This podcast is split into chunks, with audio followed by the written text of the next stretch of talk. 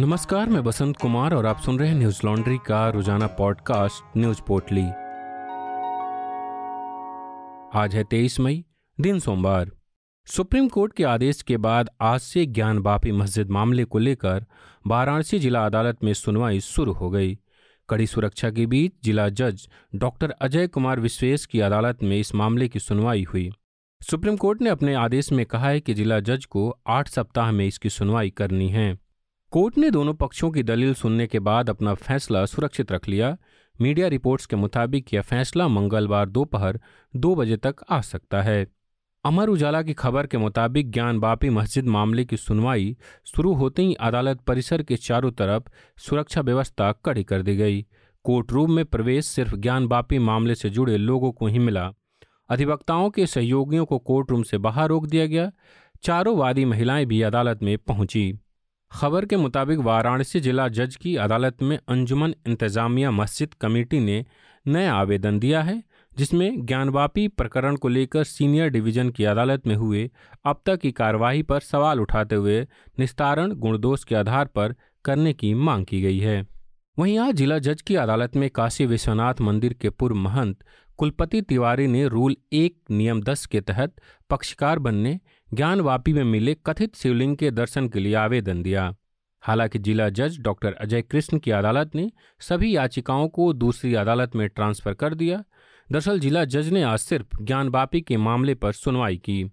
उधर वाराणसी में सुनवाई चल रही है। यहीं दिल्ली में भाजपा के नेता अश्वनी उपाध्याय ने सुप्रीम कोर्ट में एक याचिका दायर की। आज तक की खबर के मुताबिक उपाध्याय का कहना है कि वर्शिप एक्ट काशी विश्वनाथ मंदिर पर लागू नहीं होता। वहीं ज्ञान बापी मस्जिद इस्लाम के सिद्धांत के हिसाब से नहीं बनी है। अपनी याचिका में अश्वनी उपाध्याय ने कहा है कि ज्ञान बापी श्रृंगार गौरी की उपासना पूजा का मामला सीधे तौर पर धार्मिक स्वतंत्रता के अधिकार से जुड़ा है। उस अविमुक्त क्षेत्र में अनादिकाल से भगवान आदि विशेश्वर की पूजा होती रही है। यह क्षेत्र और यहाँ की समस्त संपत्ति हमेशा से उनकी ही रही है। उत्तर प्रदेश की योगी सरकार के दूसरे कार्यकाल का विधानसभा में आज पहला दिन था, जो हंगामे की भेंट चढ़ गया। विधानसभा का बजट सत्र जैसे शुरू हुआ, समाजवादी पार्टी के विधायकों ने जमकर हंगामा किया।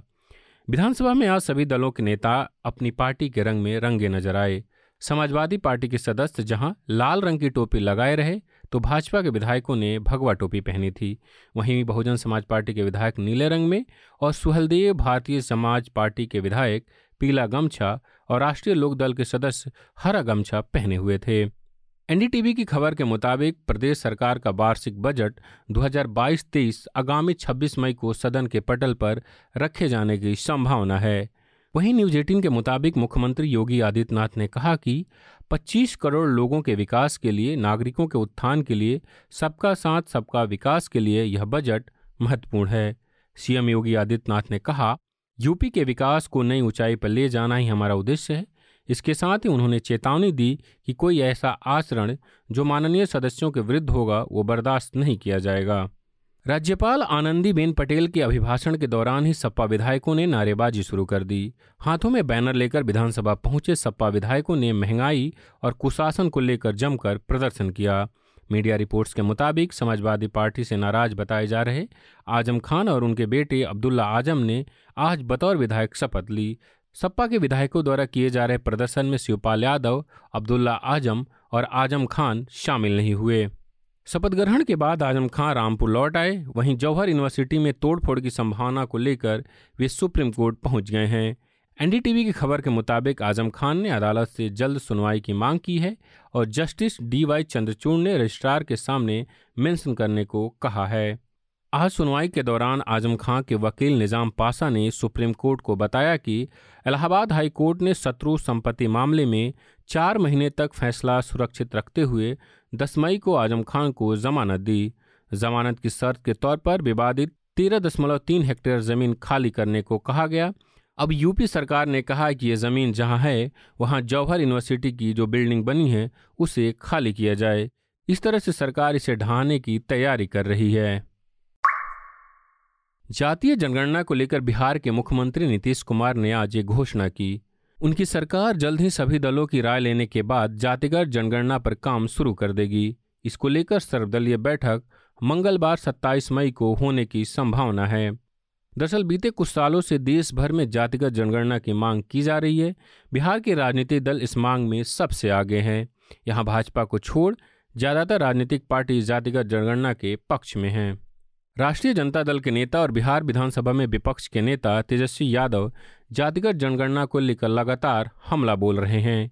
यादव का मानना है कि जब जानवरों की गिनती हो रही है तो फिर इंसानों की गिनती भी होनी चाहिए। अगर धर्म के आधार पर गिनती हो रही है तो जाति के आधार पर भी होनी चाहिए।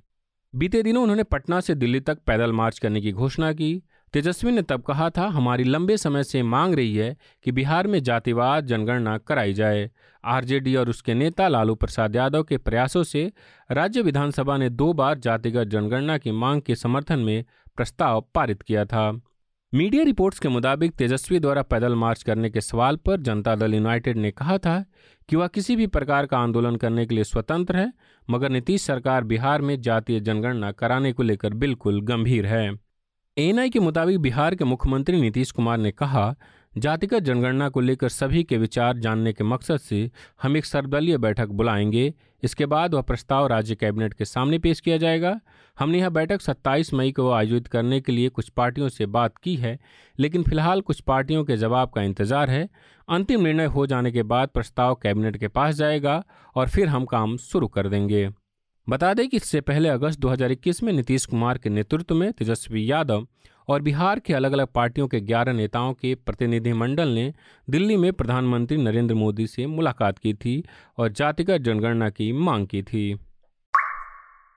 राजधानी दिल्ली के कई हिस्सों में सोमवार सुबह मूसलाधार बारिश हुई। भारी बारिश और आंधी के कारण कई जगहों पर मकान ढह जाने से आठ लोग घायल हो गए। दमकल विभाग के अधिकारियों ने बताया कि दिल्ली के ज्वलपुरी, गोकुलपुरी शंकर रोड और मोतीनगर इलाकों में मकान ढह गए। सोमवार सुबह ही बारिश के बाद लोगों को भीषण गर्मी से जहाँ राहत मिली, वहीं आंधी और बारिश के चलते राजधानी के कुछ हिस्सों में पेड़ उखड़ गए। आईटीओ, डीएनडी और एम्स के पास ट्रैफ़िक जाम की स्थिति बन गई। हिंदुस्तान लाइव की खबर के मुताबिक दमकल विभाग ने बताया कि पश्चिमी दिल्ली के ज्वालापुरी में घर गिरने से तीन लोगों को मामूली चोटें आई तीनों को इलाज के लिए संजय गांधी अस्पताल में भर्ती कराया गया। उत्तर पूर्वी दिल्ली के गोकुलपुरी में भी एक और घर गिरने की सूचना मिली, जिसके बाद दो दमकल गाड़ियाँ मौके पर पहुँची। दिल्ली दमकल सेवा के निदेशक अतुल गर्ग ने बताया कि इस घटना में कोई घायल नहीं हुआ। पीटीआई की खबर के मुताबिक गुरुग्राम में सोमवार सुबह हुई बारिश के कारण लोगों को लंबे समय तक बिजली कटौती और जाम का सामना करना पड़ा। डीसीपी यातायात रविंद्र कुमार तोमर ने बताया कि यातायात के प्रबंधन के लिए प्रमुख प्रमुख जगहों पर कम से कम 2500 पुलिसकर्मियों को तैनात किया गया है। पीटीआई ने मौसम विभाग के हवाले से बताया कि यह मौसम की पहली मध्य तीव्रता वाली आंधी थी गर्मी की शुरुआत एक मार्च से मानी जाती है, मौसम विभाग ने कहा, आमतौर पर मार्च और मई के बीच 12 से 14 दिनों तक गरज के साथ बारिश होती है, लेकिन इस मौसम में केवल चार से पाँच बार गरज के साथ बारिश हुई और वह भी ज़्यादातर शुष्क रही। गरज के साथ छींटे पड़ने और बारिश के कारण सोमवार को तापमान में खासी गिरावट आई। सुबह पाँच बजकर चालीस मिनट से सात बजे के बीच तापमान ग्यारह डिग्री गिरकर उनतालीस डिग्री सेल्सियस से अठारह डिग्री सेल्सियस हो गया। सुबह साढ़े आठ बजे न्यूनतम तापमान सामान्य से तीन डिग्री कम सत्रह दशमलव दो डिग्री सेल्सियस दर्ज किया गया, जबकि सुबह साढ़े आठ बजे तक बारह मिलीमीटर बारिश हुई। अधिकतम तापमान सैंतीस डिग्री सेल्सियस के आसपास रहने की संभावना है। चीन और ताइवान के बीच तनातनी के बीच अमेरिका के राष्ट्रपति बाइडेन ने जिनपिंग को चेतावनी देते हुए कहा कि अगर चीन ताइवान को बलपूर्वक हथियाने की कोशिश करेगा तो अमेरिका चुप नहीं रहेगा। क्वाड समिट में शामिल होने जापान पहुँचे अमेरिका के राष्ट्रपति जो बाइडेन ने मीडिया से बात करते हुए कहा कि अगर चीन ने ताइवान पर हमला किया तो अमेरिका ताइवान के सैन्य मदद करेगा। ताइवान खुद को एक आज़ाद देश मानता है, जबकि चीन उसे अपना हिस्सा मानता है। चीन खतरे से खेल रहा है। एनडीटीवी की खबर के मुताबिक जो बाइडेन से पूछा गया कि अगर चीन ताइवान को जबरन अपने कब्जे में लेना चाहेगा तो क्या अमेरिका सैन्य हस्तक्षेप करेगा? इसके जवाब में जो बाइडेन ने कहा हमने वादा किया था, हम वन चाइना पॉलिसी पर राज़ी हुए, हमने उस पर दस्तखत किए, लेकिन यह सोचना गलत है कि ताइवान को ताकत के ज़ोर पर छीना जा सकता है। इससे पहले अमेरिकी राष्ट्रपति जो बाइडेन ने पिछले साल अक्टूबर में भी कहा था कि चीन अगर ताइवान पर हमला करता है तो अमेरिका ताइवान का बचाव करेगा। इस दौरान जो बाइडेन ने रूस पर भी टिप्पणी की, उन्होंने कहा यह महत्वपूर्ण है कि यूक्रेन में बर्बरता की कीमत व्लादिमीर पुतिन को चुकानी होगी। रूस को लंबे वक्त तक इसकी कीमत अदा करनी पड़ेगी। बाइडेन के इस बयान पर आपत्ति जताते हुए चीन के विदेश मंत्री वांग ई ने कहा कि चीन की संप्रभुता और क्षेत्रीय एकता के मामले में चीन कोई समझौता नहीं करेगा। कोई भी चीनी लोगों के संकल्प को कमतर आंकने की गलती न करे। चीन अपनी संप्रभुता की सुरक्षा के लिए ठोस कदम उठाएगा। आप सब जानते हैं कि न्यूज़ लॉन्ड्री किसी से विज्ञापन नहीं लेता, ना ही कॉरपोरेट से और ना ही सरकार से। हम आपके सहयोग से काम करते हैं तो न्यूज़ लॉन्ड्री को अपना सहयोग दे और मीडिया को आज़ाद रखने में अपनी भूमिका निभाएँ। आज के लिए इतना ही। अपना और अपनों का ख्याल रखें। धन्यवाद।